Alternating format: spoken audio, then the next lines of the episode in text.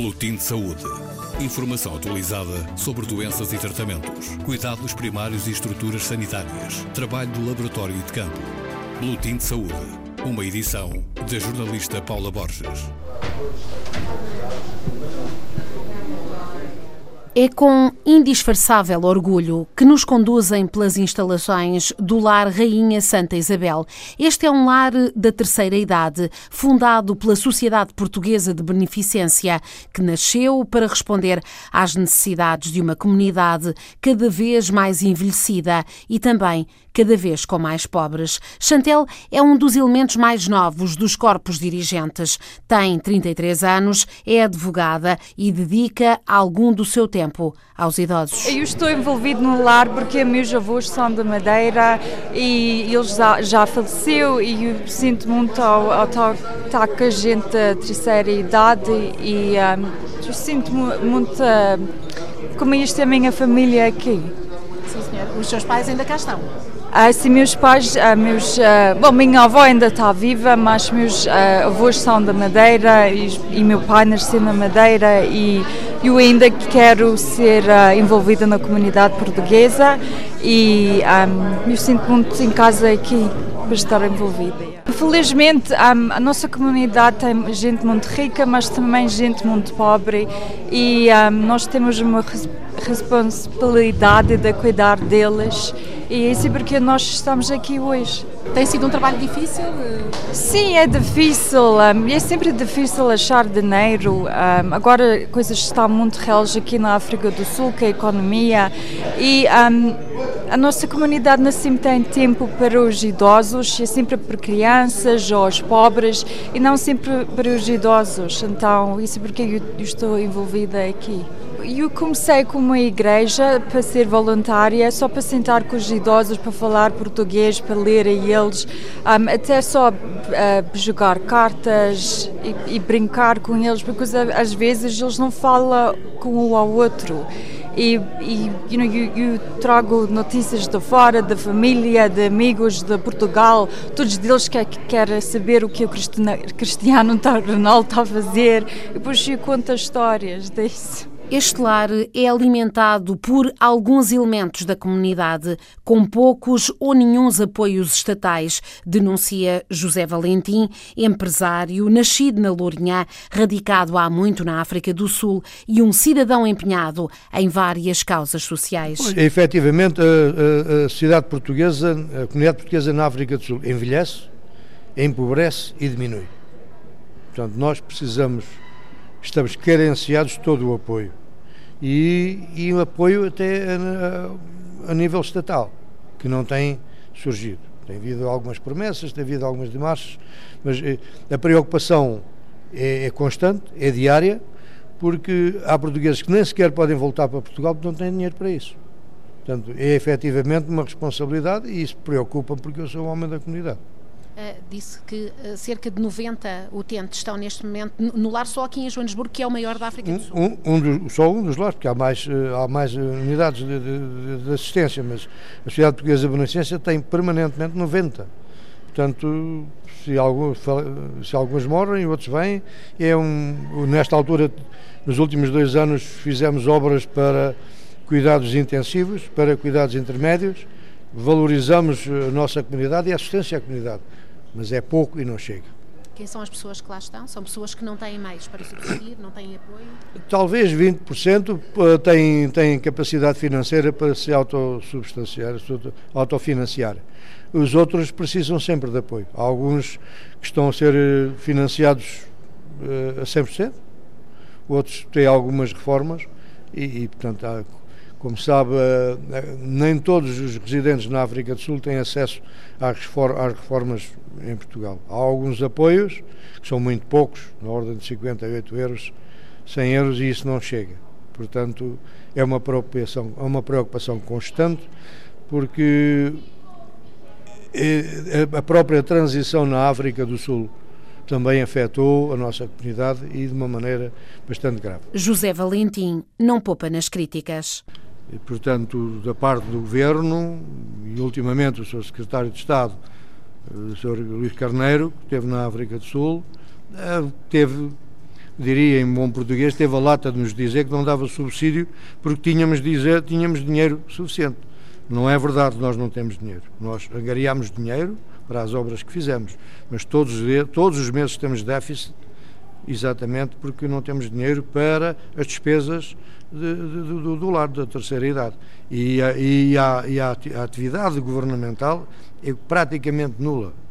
E se nos últimos 15, 20 anos nos deram 20 mil euros, podemos dizer que é uma ajuda basicamente inexistente para as necessidades. Mário Ferreira, outro empresário de referência na África do Sul, presidente da Academia do Bacalhau de Pretória, também lamenta a falta de apoio aos mais carenciados, tanto pelo executivo português como pela própria comunidade. Infelizmente, esses, esses lares, esse suporte, é tudo suportado, eu ia dizer, não, não deve haver mais do que 100 pessoas a suportar isso tudo na África do Sul, ok? Podem me chamar mentiroso, mas não há, não há mais do que 100 pessoas. Então estamos a ver que são muito poucos, porque infelizmente os portugueses na África do Sul que estão bem, não sei se mundialmente é a mesma coisa, metade, metade deles esqueceram-se de onde vêm, de onde vieram.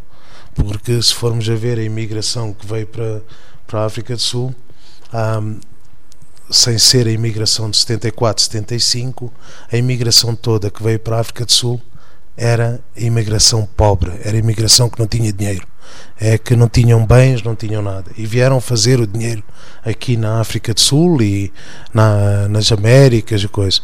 Muita dessa gente já se esqueceu porque não suportam, não estou a dizer todos, mas a maioria hum, não suportam os que precisam mais na comunidade. Ouvi dizer que por vezes até têm que juntar-se para pagar os funerais, não é? Já, já tem acontecido. Isso é verdade, não é só os funerais, é operações, é. Uh, e, e se ainda ao menos, eu acho que há muito português hoje que quase já não tem para comer aqui na África do Sul também. Também há muito português que não têm para comer. Então uh, vão para os lares, vão, uh, andam a pedir dinheiro, andam a viver de pessoas que depois os suportam mas hoje já há muita pobreza aqui na África do Sul. Pobreza que tem vindo a acentuar-se, diz Isabel Policarpo, que há vários anos tem estado à frente deste lar Rainha Santa Isabel. Vai agora afastar-se de funções executivas, mas manter-se-á nas equipas que permitem o funcionamento deste lar da terceira idade. Este lar é o maior lar português que existe aqui na área de Joanesburgo e não começou aqui, começou numa área chamada uh, Valley, depois com 30 pessoas. E começou a ficar pequeno e então houve a oportunidade de comprar uma escola que este lar era uma escola e houve muitas pessoas muito dedicadas que compraram, ofereceram, deram muito dinheiro para que este sonho deles fosse concretizado. Nós também, já existe há 20 e tal anos aqui, não tenho bem 24, 26, mas uh, a obra já, já, já foi, a Sociedade Portuguesa de Beneficência já foi começada há mais de 40.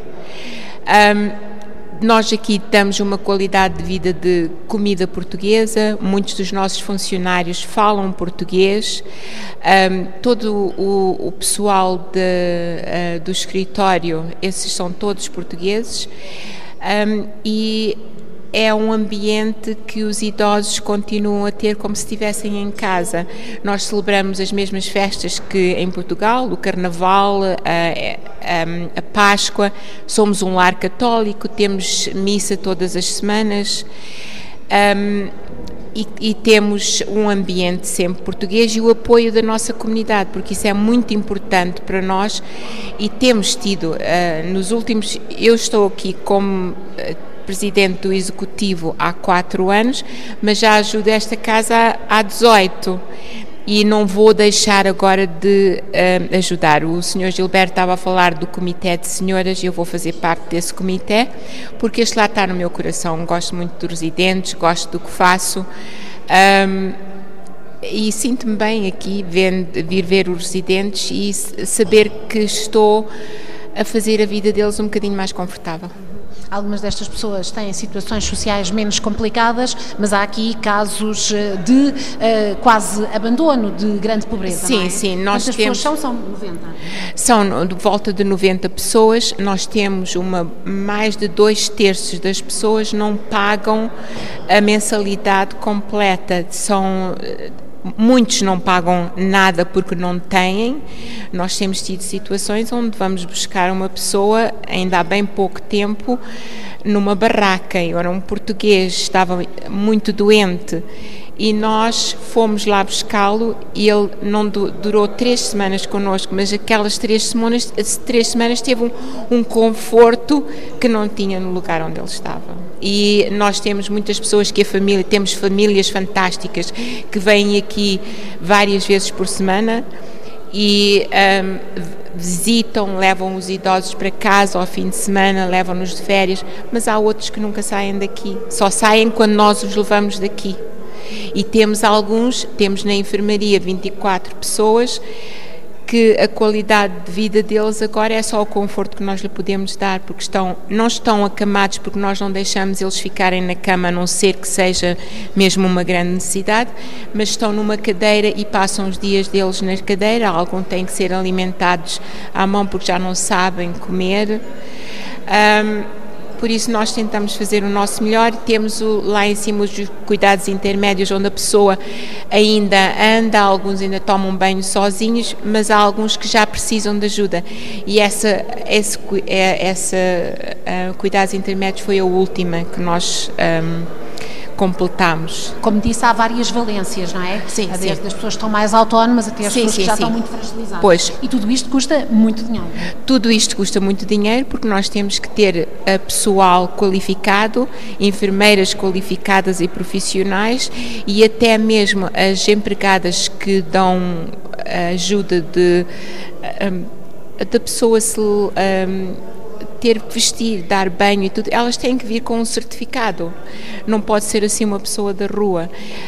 Um, e tudo isso os custos têm aumentado muito porque nós tivemos que aumentar uh, todos para o salário mínimo, tivemos que legalizar o lar ultimamente e todos os turnos que têm, se trabalharem ao domingo, temos que pagar o salário do domingo. Se for o feriado, temos que pagar o salário do feriado. Aqueles que trabalham de noite, temos que dar o salário da noite. E então isso tornou os nossos salários, aumentou muito, muito. E agora eu só espero que o grupo de senhoras e do comitê que vai uh, angariar fundos para uh, ajudar a esses custos e para continuar com a renovação deste lar, porque um, isto era uma escola antiga e as coisas têm que estar sempre a ter manutenção e temos que ir para a frente com mas, isso. Mas é muito graças às doações e às ajudas Sim. da comunidade Sim, portuguesa. nem o governo português, nem o governo sul-africano, as ajudas não são na, quase nada. O governo português deu-nos 20 mil euros, já não tenho bem a certeza exatamente quanto é que deu em, em, em randes, mas foi quando nós começámos a enfermaria, as renovações da enfermaria, e foi com a ajuda da doutora Luísa Fregoso que nós tivemos essa ajuda. Desde esse dia que uh, recebemos, foi já há uns três anos e meio, nunca mais tivemos nada, nada do governo português. E o, o, o governo sul-africano, então, isso não nos dá nada, porque nós somos um lar da comunidade e só temos aqui portugueses. Boletim de Saúde. Informação atualizada sobre doenças e tratamentos, cuidados primários e estruturas sanitárias, trabalho do laboratório e de campo. Boletim de Saúde. Uma edição da jornalista Paula Borges.